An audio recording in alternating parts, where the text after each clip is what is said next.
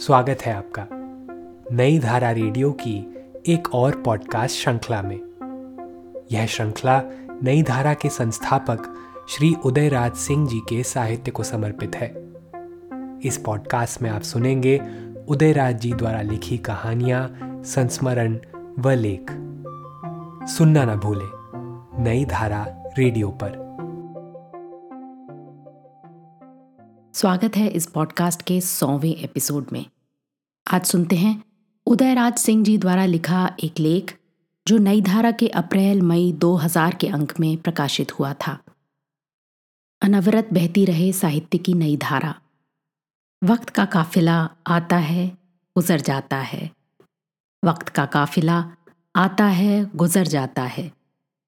आदमी अपनी ही मंजिल में ठहर जाता है। उस दिन लगा था कि मैं अपनी मंजिल पर पहुंचकर ठहर गया हूँ। अवसर था मेरे ही निवास स्थान में समय संवाद द्वारा आयोजित नई धारा के अर्धशती अंक के लोकार्पण का। देखते ही देखते नई धारा के पचास वर्ष पूरे हो गए।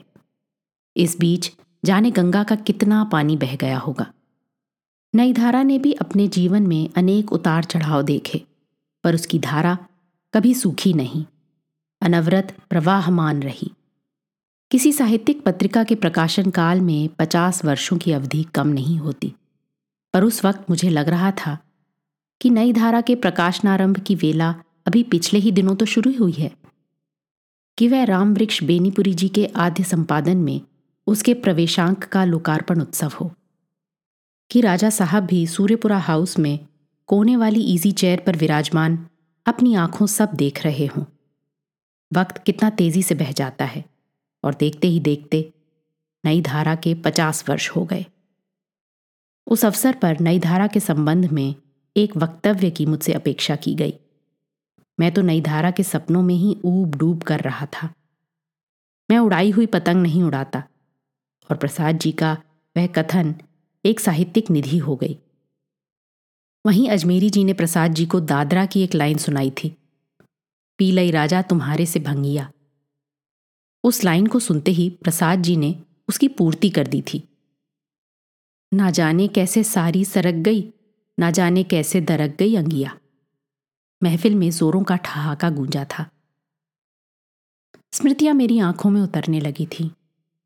वह जमा था तब मेरे सूर्यपुरा हाउस में, बाबू शिव पूजन सहाय, बेनीपुरी जी, दिनकर जी आदि नियमित आते और मेरे बाबूजी राजा राधिका रमन प्रसाद सिंह के साथ उनकी महफिल सजती इलाहाबाद से पढ़ाई पूरी कर मैं घर लौट आया था।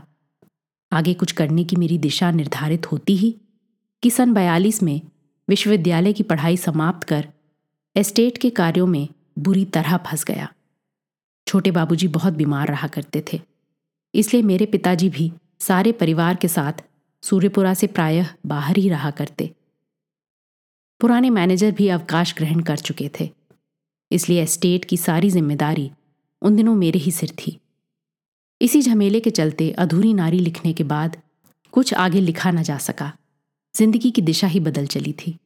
सुना है सहस्त्राब्दियों बाद अहिल्या का उद्धार भगवान रामचंद्र के चरण स्पर्श से त्रेता युग में हुआ था।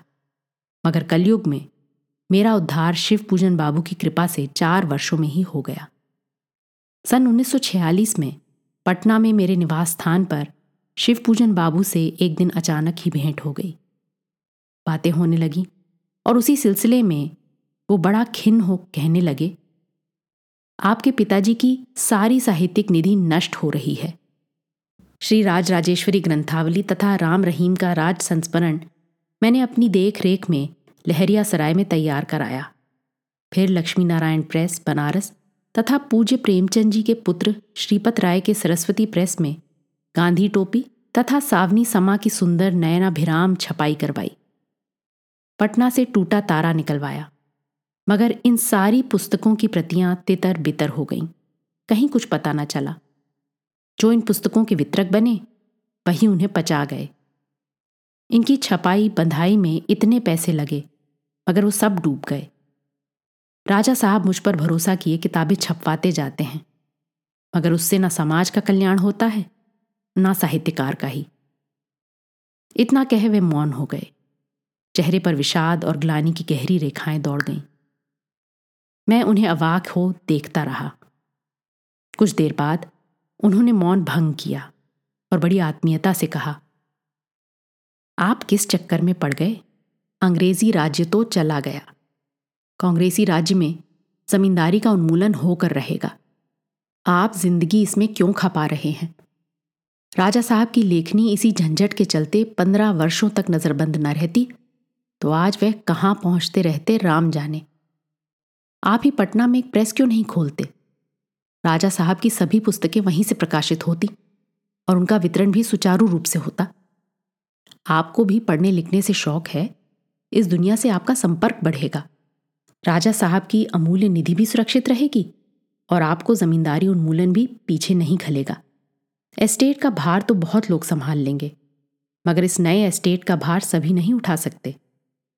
यदि आप मन मज़बूत करें तो मैं राजा साहब से एक ट्रेडल, एक फ्लैट तथा आवश्यक टाइप खरीद देने के लिए सिफारिश करूँ। वो हंस पड़े और इस तरह मुझे देखने लगे कि जैसे मुझसे हाँ कहलवाने को तुले हों। मैं बड़े पसुपेश में पड़ा। इस प्रस्ताव की ओर मेरा कभी ध्यान ही नहीं गया था। बिल्कुल अनोखा प्रस्ताव था वह। क्यों? क्या मेरी बात आपको जंची नहीं? या ये मान लूँ कि मौन स्वीकृति लक्षणम? उन्होंने फिर कहा। नहीं नहीं, आपकी बात मुझे खूब जची। मैं इस प्रस्ताव को सहर्ष स्वीकार करता हूँ, मगर इस दुनिया का मुझे कुछ अनुभव नहीं। भला कैसे, क्या मैंने बड़ी चिंता जताई। आप बेफिक्र रहें और फिर मैं जो हूँ, सब रास्ता निकल आएगा। शिव पूजन बाबू का यह आश्वासन, यह प्रोत्साहन मेरे लिए ऐसी प्रेरणा बना, जिसने उस दिन से मेरे जीवन की दिशा ही बदल दी। सन छियालीस के अंत तक अशोक प्रेस की मशीनें, टाइप इत्यादि इलाहाबाद से खरीद कर लाए गए। प्रेस में शिवपूजन बाबू प्रायः प्रतिदिन आते और उसे खड़ा करने में मेरी पूरी सहायता करते। लहरिया सराय के अपने पुराने सहयोगी हवलदार त्रिपाठी सहृदय को उन्होंने प्रेस का व्यवस्थापक बना दिया। 15 जनवरी 1947 को प्रेस का उद्घाटन हुआ और तब से लेकर अपने जीवन के अंतिम दिनों तक अशोक प्रेस से उनका बड़ा ही घनिष्ठ संबंध रहा। उनके इस ऋण से न अशोक प्रेस कभी उऋण हो सकता है और न मैं। मासिक हिमालय का प्रकाशन बंद हो जाने के बाद बिहार में विशुद्ध साहित्यिक पत्रिका की कमी उन्हें बहुत खलने लगी थी। अशोक प्रेस की स्थापना के उपरांत अक्सर उनसे एक ऐसी मासिक पत्रिका निकालने की बात होती और वे उस योजना को कार्यान्वित करने पर पूरा ज़ोर भी देते। मेरा ये बराबर अनुरोध रहता कि वे इस पत्रिका का संपादन करें। उन्होंने मेरी विनती मान ली और ये तय हुआ कि राजेंद्र कॉलेज छपरा से ही वे संपादन का काम करेंगे। हालाँकि वे पटना आकर रहने को भी तैयार थे। पत्रिका निकालने की जब सारी व्यवस्था ठीक हो गई तो शिव पूजन बाबू को बिहार सरकार ने बिहार राष्ट्रभाषा परिषद का संचालक बना दिया और हमारी सारी योजना खटाई में पड़ गई। परंतु शिव पूजन बाबू हतोत्साह न हुए। उन्होंने पटना में हमारे निवास स्थान पर दिनकर जी तथा बेनीपुरी जी को आमंत्रित किया और पिताजी के समक्ष यह तय हुआ कि बेनीपुरी जी अशोक प्रेस की पत्रिका का संपादन करेंगे। और तब बेनीपुरी जी के कुशल संपादकत्व में नई धारा निकल पड़ी। उनके सहायक संपादक बने शिव पूजन बाबू के जमाता वीरेंद्र नारायण। यह तो रही मेरी कहानी, परंतु शिव पूजन बाबू के उपकार की कहानियाँ तो गिनाई नहीं जा सकती। वे तो अनगिनत हैं और आज हज़ारों हज़ार की जबान से बोल रही हैं। महात्मा गांधी के निधन पर प्रसिद्ध वैज्ञानिक आइंस्टाइन ने कहा था कि आने वाली पीढ़ी विश्वास न कर सकेगी कि गांधी ऐसा भी कोई मानव इस धरती पर अवतरित हुआ था। मेरी ऐसी धारणा है कि कुछ दिनों बाद शिव पूजन बाबू के विषय में भी लोग ऐसा ही सोचेंगे। क्या सचमुच ऐसा संत साहित्यकार हिंदी संसार में जन्मा था? बेनीपुरी जी का हमारे परिवार से पचास सालों का संबंध रहा। बिहार प्रादेशिक हिंदी साहित्य सम्मेलन के बतिया अधिवेशन के सभापति जब हमारे पिता 1920 में बनाए गए और सम्मेलन ने तय किया कि उनकी द्वितीय पुस्तक तरंग तथा गल्प कुसमावली साहित्य सम्मेलन से प्रकाशित होगी। तो सन 1920 में बेनीपुरी जी सम्मेलन की ओर से सूर्यपुरा भेजे गए और उन्होंने वहाँ महीनों ठहर कर तरंग तथा कुसमावली की प्रेस कॉपी तैयार की। उन दिनों के सूर्यपुरा का बेनीपुरी जी अक्सर ज़िक्र करते और फिर उन मीठे दिनों से लेकर उनकी मृत्यु तक हमारे परिवार से उनका बड़ा घनिष्ठ संबंध रहा। 1950 में अशोक प्रेस से नई धारा के प्रकाशन का आरंभ हुआ तो वे ही इसके आधे संपादक हुए। नई धारा को अपने संपादन द्वारा उन्होंने हिंदी की साहित्यिक पत्रकारिता के शीर्ष पर ला दिया। उनके निधन से नई धारा परिवार में जो रिक्तता आ गई, उसकी पूर्ति कभी नहीं हो सकी, हो भी नहीं सकेगी। इसलिए नई धारा के पचास वर्ष पूरे होने पर डॉक्टर शिवनारायण के अथक प्रयास से डॉक्टर विजय मोहन सिंह के संपादकत्व में जो अर्धशती अंक तैयार हुआ तो उसे हमने अपनी पूरी श्रद्धा एवं हार्दिकता के साथ बेनीपुरी जी के जन्मशती वर्ष को समर्पित कर दिया। उनकी पुण्य स्मृति को मेरा शत शत नमन। नई धारा को लेकर जाने कितनी ही स्मृतियाँ मेरे जहन में हैं। किंतु इस बार सिर्फ़ इतनी ही।